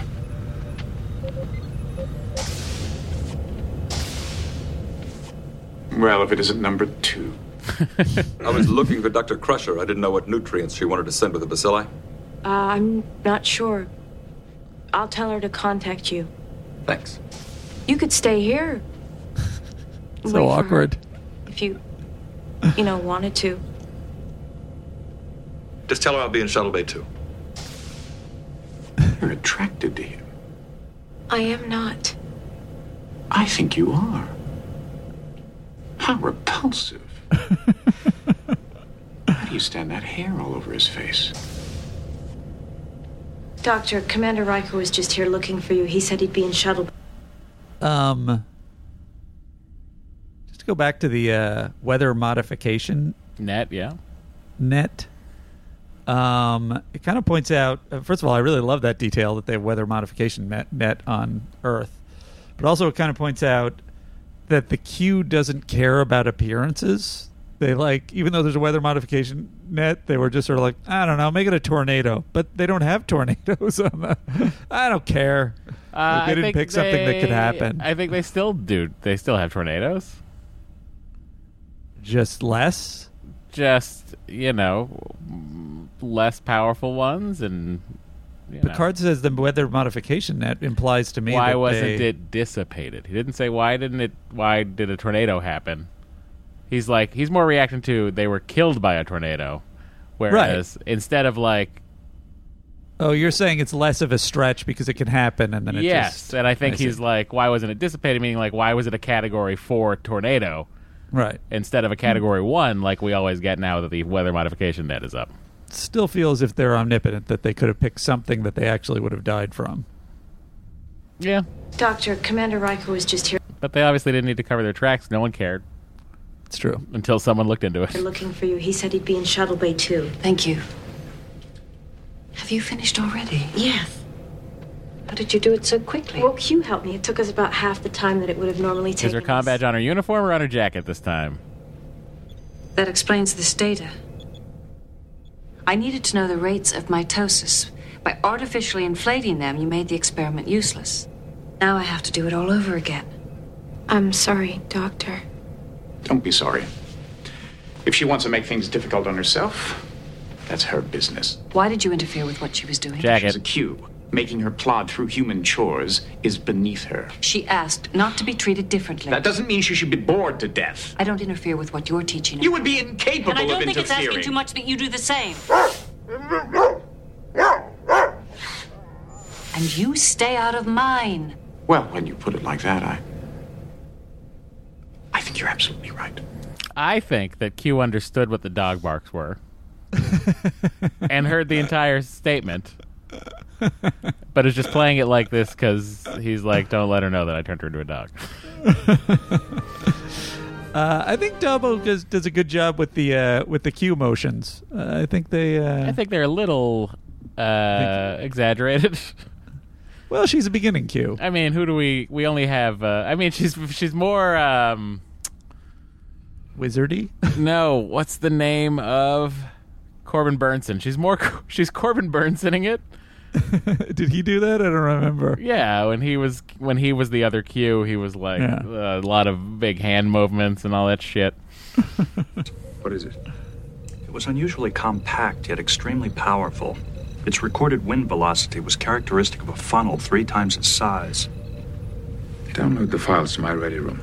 I'll study them there. I love reading about old weather. Have you been practicing your teleportation? Yes, but it's kind of hard. I keep ending up somewhere I don't want to be. Well, it won't do to be sloppy. We should hone This premise came from 17 year old Matt Corey from North Carolina. What do you mean? The premise for the episode. Oh, really? Yep, 17 year old Matt Corey from North Carolina had the guest role as a young man so he could play it. That's amazing because I was about to say if I was a 17 year old and I was obsessed with Star Trek, I would be writing this so that I could Yeah. play it. Despite its original plot involving Wesley Crusher, a teenage love affair, and an unwanted pregnancy, Echevarria noted it was quite good. That- and it, wait, who wrote that? That was that was his original Matt version. Corey, yeah. I see. Gotcha. Uh, Echevarria noted it was quite good and provided a special thrill when Taylor let him call uh, Corey to tell him of the sale. Uh, it's kind of the mirror of three years ago when Michael Piller called me one day uh, after more than a year of sending in scripts to Star Trek and having them rejected, and then saying that they wanted it. Even then, Echevarria said the first show, his first show as a staff writer, had its share of stress working uh, for the first time on a deadline. Admitted with a laugh that he didn't even know what the various color uh, colors of script rewrite pages were coded uh, to keep them in order. But the humor didn't suffer. For the young woman's character, he had sneaked the name of Samantha, Elizabeth Montgomery's supernatural sitcom nose twitcher of Bewitched, through several drafts before Rick Berman caught it. That's hilarious. Uh, and Amanda's holodeck fantasy with Riker seems more airy and offbeat than usual. It's due to the late decision by Piller to punch up the underlying tension by letting the audience hear just before that Q might kill her. A change made after the fantasy scene was filmed. As in, with Relics, the single biggest scene cut for time involved Troi, who early on brought Amanda a vacationing crewman's dog named Henry to dog sit. A scene with the puppy litter she conjured up was cut for time, although a white blur is visible next to Q on the sofa immediately after. There you go. Wait, eh, there was already a dog in there? Do you see the white blur next to Q on the sofa right now on the pause screen? He's sitting there. There's a there's a puppy there. And that was something Troi brought her? No, this was a different scene with a puppy litter. Oh my god. The, wait, this is a different scene with a puppy litter other than the one This in would the be a cold this would open? be a fourth dog in the episode, is what I'm saying. And who brought this one? Follow along. a scene that was cut had Troi bringing by a dog that a crew member who was vacationing had, named Henry. Okay? Okay. We have the first batch of puppies in the cold open. Okay? Okay. We have uh, Crusher getting turned into that dog. Okay? Great. And then the fourth dog is a scene with a puppy litter she conjured up was cut for time, although a white blur is visible next to Q on the sofa immediately after. I, I don't. I don't think my confusion is unwarranted. There's a, there, she conjures up a puppy litter in the cold open, and you're saying that she conjures up a second puppy litter in this scene. I'm saying and then that they cut it she for time. Does not emotionally understand how to deal with things, and the puppies were comforting her. And then there's a separate thing with Troi having brought a dog Yes, to her. to make her feel better. So strange. Is it strange? It was written by a teenager. But wait, they they didn't leave that through to production. They clearly revamped the whole script. I know, but I'm assuming they left all of the all of the dog scenes had to have been by the teenager. There's no reason otherwise. Yeah, but you're proposing it because you're saying it's part of the scene that they were all part of the production draft. Yeah, I'm saying that they took this kid's idea. They were like, okay, we're gonna cut the Wesley's obviously not in it. We're gonna cut that. We're gonna cut. Oh, puppies, that's funny. Pup. Oh, that's cute. Oh, the dog thing. I, I think that like that is the other thread that stayed. It doesn't say that anywhere. I'm just guessing.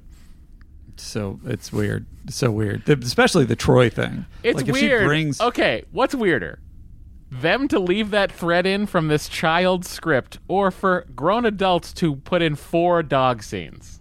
That's what I'm arguing. The second thing is the weird thing. I'm arguing that that's weird too, and I'm trying to give it an explanation of they just left this Matt Carey's version where he had four dog scenes. All right, That to me is Here's is what we're gonna do. because it's a bunch of anyone you know out how there it works, Matt. Anyone out there can get a hold of Matt Carey. And, Corey. and uh, Matt Corey and, and and get me a hold of the original draft, or just I don't- ask him how many dog scenes did he have in his first draft. I don't think he'll want to talk about it. It seems like he uh, he this was his his only credit. It's very sad. He was he had such an early start. Well, I mean, there's nothing sad about that. He fucking lived out a dream. Well, you, I know, guess many- you know how many another way Star look Trek? at it. You know how many Star Trek credits I have? Zero. I mean, it's That's a like really good the fucking point. kid lived out a dream. He's probably, you know, just like, and he's got a crazy anecdote to tell people. All right, you, you you're uncharacteristically positive on this Matt Corey thing. Uh, his name's Matt. He was 17 at the time. Uh, if he's around, someone uh, get me get me hold that script. Okay. I don't think my misunderstanding that uh, is anything except uh, understanding the insanity of what's going on and not not. Uh, Well, not that's why I'm pitching it. that it must have been a 17 year old adult human professional writers and production staff couldn't have come up with the idea to have four dog scenes. Where I dispute that is, you know that even if you're a professional writer on staff, if you have a certain kind of showrunner, how much they're going to rewrite every word that you say. So sure, it seems unlikely that they would have taken the 17 year old script and not beaten the hell out of it before it got Again, I'm- anywhere close to production. What I'm saying is threads they left Q, child, enterprise, dogs. Yeah. Four those, are the, those are the threads. The four dogs is the whole reason I did this episode. I have a wonderful idea. We got a little puppy. Why don't we play a little game? By the way, I never noticed that puppy. Thank you, Dr. Trek, Larry Nemecek. Dr. Uh, Trek. They go play. Uh, they play hide and seek on the Enterprise. And then uh, the coolest thing ever, they're fucking standing on the outside of the hull. It's pretty awesome. That would have sold me too.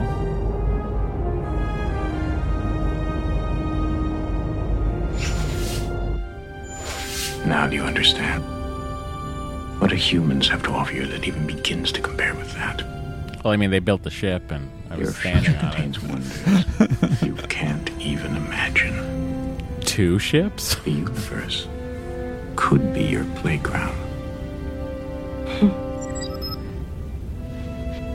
Dr. Crusher and Counselor Troi. They're taking me to dinner. They already brought me You a don't have dog. to eat, you know.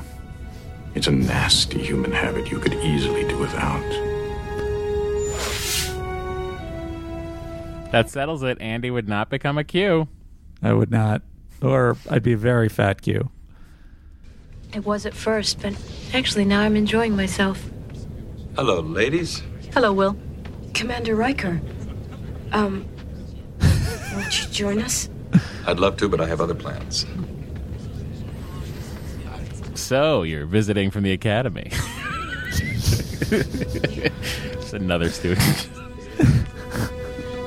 Um, So- I mean, it goes it goes into the box with the weirdness of his relationship with Troi, but even independent of uh, Olivia d'Abo, it's weird that he's has got this table and he doesn't move. He's on a date, literally like two feet in front of Troi. but I guess that's their deal. They're they're polyamorous. What is the the they're ethically polyamorous was something. I don't know. I mean, you're you're you're pitting that on them. I just think they're friends with benefits at this point. what's the distinction between those two things? They're not in a relationship. I see. No. You can't snatch people and put them into your fantasies and expect them to respond. See, he like takes her hands off his Don't you neck, like but then he kind of holds her hands and keeps rubbing Just a little bit. Comforting. Uh huh. You're a very lovely young lady. But none of this is real. I once had Q powers. Let me tell you about it. My feelings are real. I know. But you can't make someone love you. Can't I? Oh. See, I thought that was a good hand motion. You are so beautiful. I mean, it really depends on which sound effect is chosen by the sound department.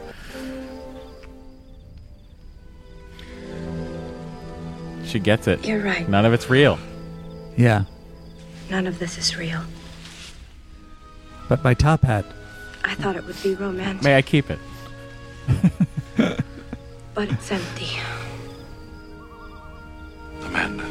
Just go back to 10 forward. It'd be funny I if she sent I- him. He just. I wish she forgot. Right, move she the sent love spell. She sent him back, and then he's just talking about Amanda the rest of the episode. Bonjour, mon capitaine. You wanted to speak with me.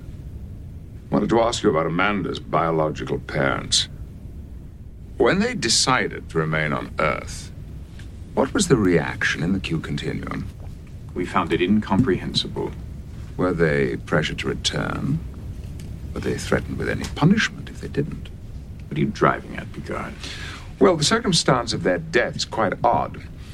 A tornado somehow escaped the weather modification net and touched down in only one spot Amanda's home. Well, you can never predict the weather. But tornadoes develop from existing storm fronts. But you see, there were no storm fronts in Kansas that day. Witnesses reported that the funnel materialized spontaneously, directly over Amanda's home, destroyed it, and disappeared. If you say so, I wasn't there. Does not seem like Amanda's uh, executed. Livingston Picard has a lot of room in that aquarium. Well, I think uh, Troi checks in on it. You know, make sure that it's Uh-huh. feeling okay and Sure. has some empathy. That'd be a All real right, so they find out that uh, she, uh, her parents were killed by the Continuum, uh, and that she can't just be frolicking around as a human with Q power. She needs to be a full Continuum member. In the meantime, I'm faced with a crisis of a different nature. Look, I have no reason to believe that Q is lying. He claims he has orders from the Continuum. If Amanda cannot prove that she is fully Q, then he must kill her. We have to tell her. I don't know if we should. It almost seems cruel. Maybe she can. She'll be okay. I got her a dog earlier. She has a great deal of power. So did her parents. It didn't save them. I agree with the counselor. Amanda deserves to know the truth of her situation. We have no right to hold such crucial information from her. But it isn't going to be easy telling her. What is your impression of the field modulator, Mr. Lote? Quite ingenious, quite ingenious indeed. I. Yeah, six feet, six feet load. Amazed. Back up! Nobody's wearing a mask. Commander, we're all loaded here. We can head for the surface whenever you're ready. I'm eager to see the field modulator in place, Commander. I. Oh, Jesus. We better get going. Now, do you think that's because he has some weird emphysema thing caused by the atmosphere, or do you think it's because he doesn't breathe the same atmosphere as uh, humans, or do you think it's because he can't breathe normally unless it's polluted air? she actually destroyed their planet when she removed the right, like she could have killed everyone. They all could have coughed to death. I can't breathe clean air. Everyone, use your inhalers quickly, quickly.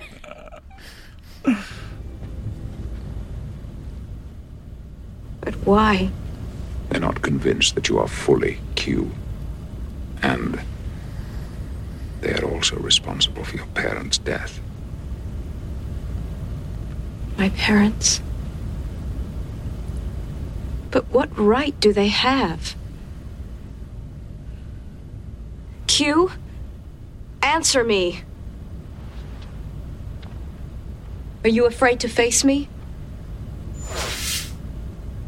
She's such a plucky little thing now, isn't she? I really do enjoy you, you know. Amanda's question deserves an answer, Q. He's been kind of weird with her the whole episode. Jury, and if necessary, executioner. By what right have you appointed yourself to this position? Superior morality. Oh, yeah. Oh, here comes the speech. Recall how you used your superior morality when we first encountered you. You put us on trial for the crimes of humanity. The jury's still out on that, Picard. Make no mistake. Your arrogant pretense at being the moral guardians of the universe strikes me as being hollow, Q. I see no evidence that you are guided by a superior moral code or any code whatsoever. You may be nearly omnipotent, and I don't deny that your parlor tricks are very impressive. But morality, I don't see it. I don't acknowledge it, Q. I would put human morality against the Q's any day. And perhaps that's the reason that we fascinate you so. Because our puny behavior shows you a glimmer of the one thing that evades your omnipotence a moral center. And if so, I can think of no crueler irony than that you should destroy this young woman whose only crime is that she's too human. Jean Luc. Sometimes I think the only reason I come here is to listen to these wonderful speeches of yours. But this time, your concern is unwarranted. We've decided not to harm her, and we are prepared to offer her a choice. What kind of choice? You can either come to the continuum with me. Or Now, this choice is more difficult. You have it within yourself to refrain from using the power of Q. If you can do that, you can stay here. then I'm staying here. Think about this. This is not so easy. Your parents were given this choice, and they were unable to resist the temptation of using their power. All I've wanted since this whole thing began is to become a normal human being again. Well, might be time, Andy, to take a trip to Memory Beta. Oh, Beta. This? Oh, let's see what Amanda Rogers has been up to. Oh, exciting! A decade after uh, this episode, uh, Q had angered the Bajoran prophets during what was known as the Gods' War. Okay.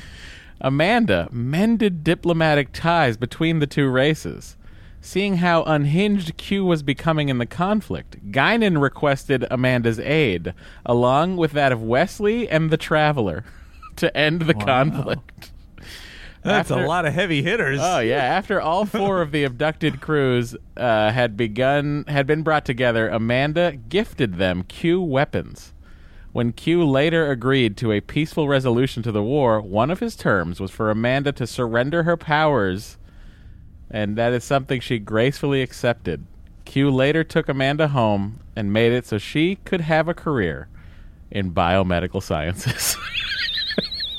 Amazing. That's uh that was your trip. The, the, the most interesting uh, detail to me in that is that the Q have weapons. I assume they have to have some weapons. What does God need with a starship? Well, you know, it's like that rifle that fucking that uh, Guinan pulls out from under the bar that Q is afraid of. Wait, I don't remember that.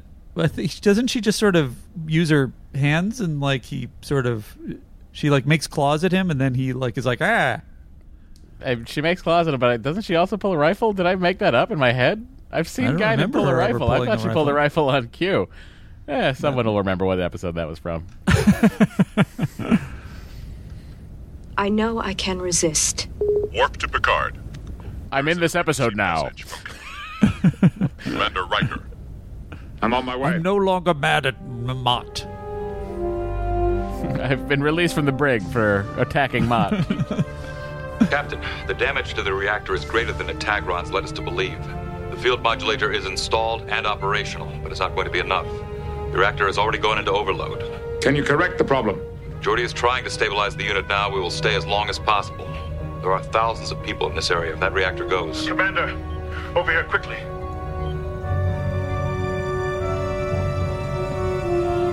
It is your doing, Q. Not this time, Picard. Mr. Worf, see if there's any way that we can cut through the interference and beam them out of there. Aye, sir. Captain, Geordi is trying a neutrino infusion. It may smother the reaction. Captain, there is too much ionization in the atmosphere. Transporters are useless. It's no use. The heat has fused the injector shut. We're losing containment. How long till meltdown? A few minutes at most. We're going to have to. Commander, look at this. she did it. She she saved everybody. She, fixed the it. whole atmosphere. Jesus than you thought. I couldn't let all those people die. She she like she barely gets like an hour. Since I got here, I've been fighting this. I've been denying the truth, denying what I am. I am Q. Dr. Crusher. I've decided that I can't stay. I can't stay here. Well, now that you've come to your senses, let's go. No, I want to go and see my parents first. It's going to take some time to explain all of this, so you'll have to be patient. Eh, you know your parents are dead.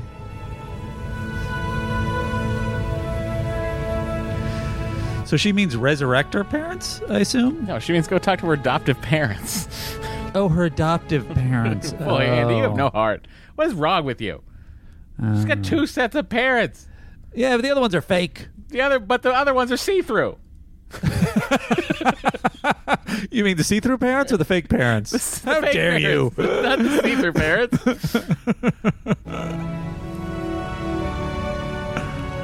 I hope I can come back and see you. You're a Q. You can do anything you want. That's how it works, right, Q? Yeah, pretty much. We think.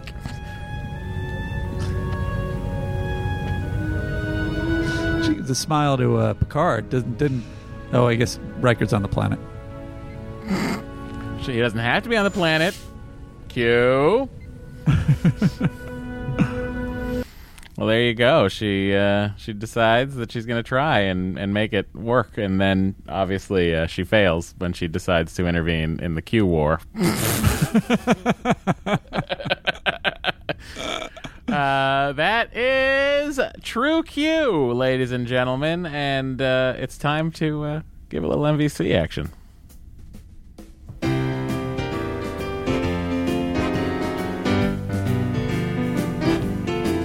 Well, it's the MVC, yeah, the MVC. Only Matt and Andy know who it's gonna be.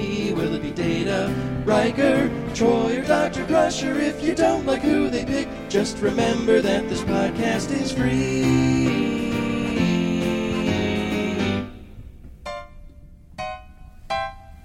Yeah, MVC of this episode. I hate to break it to everyone, but Amanda gotta give it to Amanda. It does seem like Amanda's the only one. Uh, I mean, theoretically, I mean, you give it to she you give it to Q. Is she technically not a member of the crew? Is she? I I would count her as part of the crew. She's doing crew duties. She's brought on board. I mean, technically, you could say she's not crew officially a member of the crew. Crew duties. crew duties, everyone. Um, I mean, uh, is the MVC Q is. Amanda Rogers? Is there anyone else it could possibly be? I mean, when the- Crusher when for the- being the moral sounding board. Uh, Picard for uh, having the moral argument with Q. He has a moral argument with Q, but it But seems it- like it Q seems has already it's made his decision. Exactly. Yeah. It might be Crusher for guiding Amanda through it. Yeah, but she also seems like she kind of comes to it on her own. Also seems like she chooses the opposite side of Crusher. So uh, guess what, Amanda Rogers? Your You know first episode is MVC.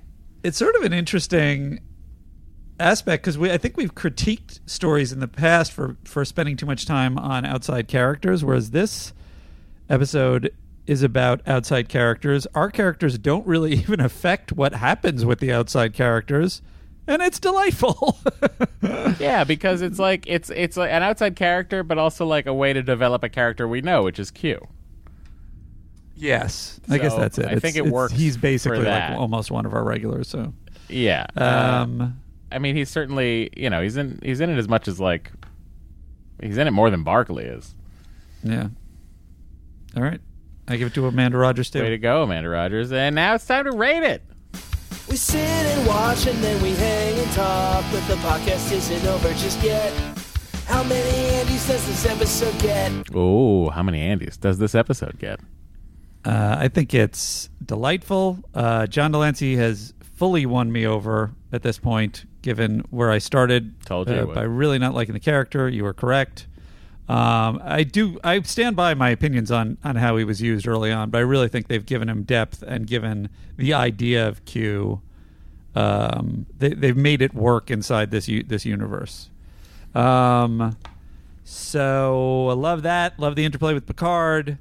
Uh, love the story. I think they handled it in a nice, subtle way. I think Le- Olivia d'Abo is a is a great guest star, as is John de Lancie, and the other characters have some really nice moments. They used Crusher great, so well. So uh, I'm gonna give it a seven point five. Uh, that's funny. I'm higher uh, on this episode than you are, and it gets an eight for me. Uh, and it would get a nine if the crew was more active in the story. Uh huh. I think if the crew was slightly more active, it would get a nine, uh, maybe even a ten. But uh, I don't have a lot of bad things to say about it. I really enjoy all the performances. I think the story's good. Uh, I just would have liked a little bit more from our main characters of uh, involvement in being active participants. Like Andy said earlier, you know, even Picard's speech doesn't do anything. Yeah. She already makes you know up what? her I'm- mind. You kind of convinced me. I think I'm going up to an eight. Wow. I hope that the delete key on Brad Arrington's computer is He's already calculated everything. He's turned it off. He's worked for hours. and Oh, he turns Brad, on the podcast no! again. Turn it back on. He changed it. Statistician. Uh, all right, it's time to watch the trailer for next week's episode, Rascals. Andy, have you seen this episode before? Uh, no, Did I this, don't believe did this, so. did this get through the uh, the muck and arrive in your eyes at some point as a as a as a as a college student? No, you say no. Here we go then. It's Rascals. Let me know when you have it up, and I'll count us in. Got it. All Oops. right. Oh, Let me know. Yeah, whenever you're ready. All right, hit play in three, two, one, play. A transporter malfunction transforms the crew into children, Are you here to relieve me of duty? I am still Jean-Luc Picard. And a powerless young captain is about to lose his ship to hostile aliens. Computer, deactivate all command functions. Authorization Riker Omega 3. We have secured the bridge. Stripped of command, can Ferengi. Picard stop a savage attack? I will execute every child on this ship. On Star Trek The Next Generation. I can't wait to see what Andy thinks of that. I Episode. love it. Uh, Seems crazy. I enjoy. I enjoy that episode. And I, it'll be interesting to watch it through the critical TNC lens. Yeah, which uh, we rarely. Uh, I, I haven't gotten to do yet.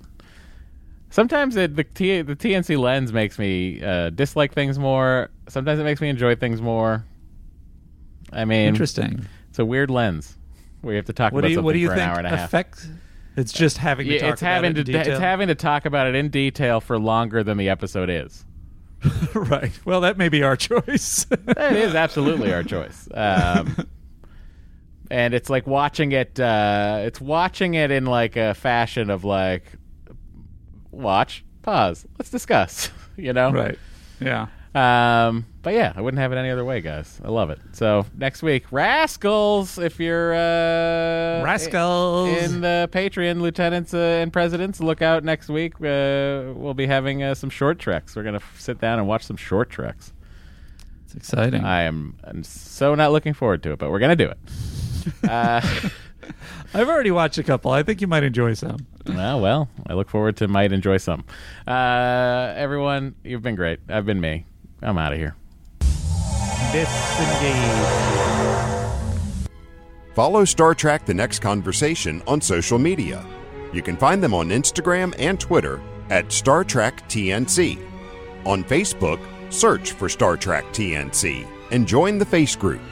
Send comments, questions, prime correctives, and anything else to sttncpod at gmail.com. And if you'd like to leave a voicemail, call 816 Trek TNC. That's 816 873 5862. For callers outside of the United States, use country code plus one. And don't worry, no one answers the phone, it's only for messages. If you've got something to mail to Matter Andy, send it to Andrew Secunda, P.O. Box 46898, Los Angeles, California 90046. And please send an email to let them know that something is coming. Finally, to support the podcast and get even more content, visit patreon.com forward slash Star Trek TNC. Be a lieutenant for only $5 per month, or join the President's Circle for $17.01 per month.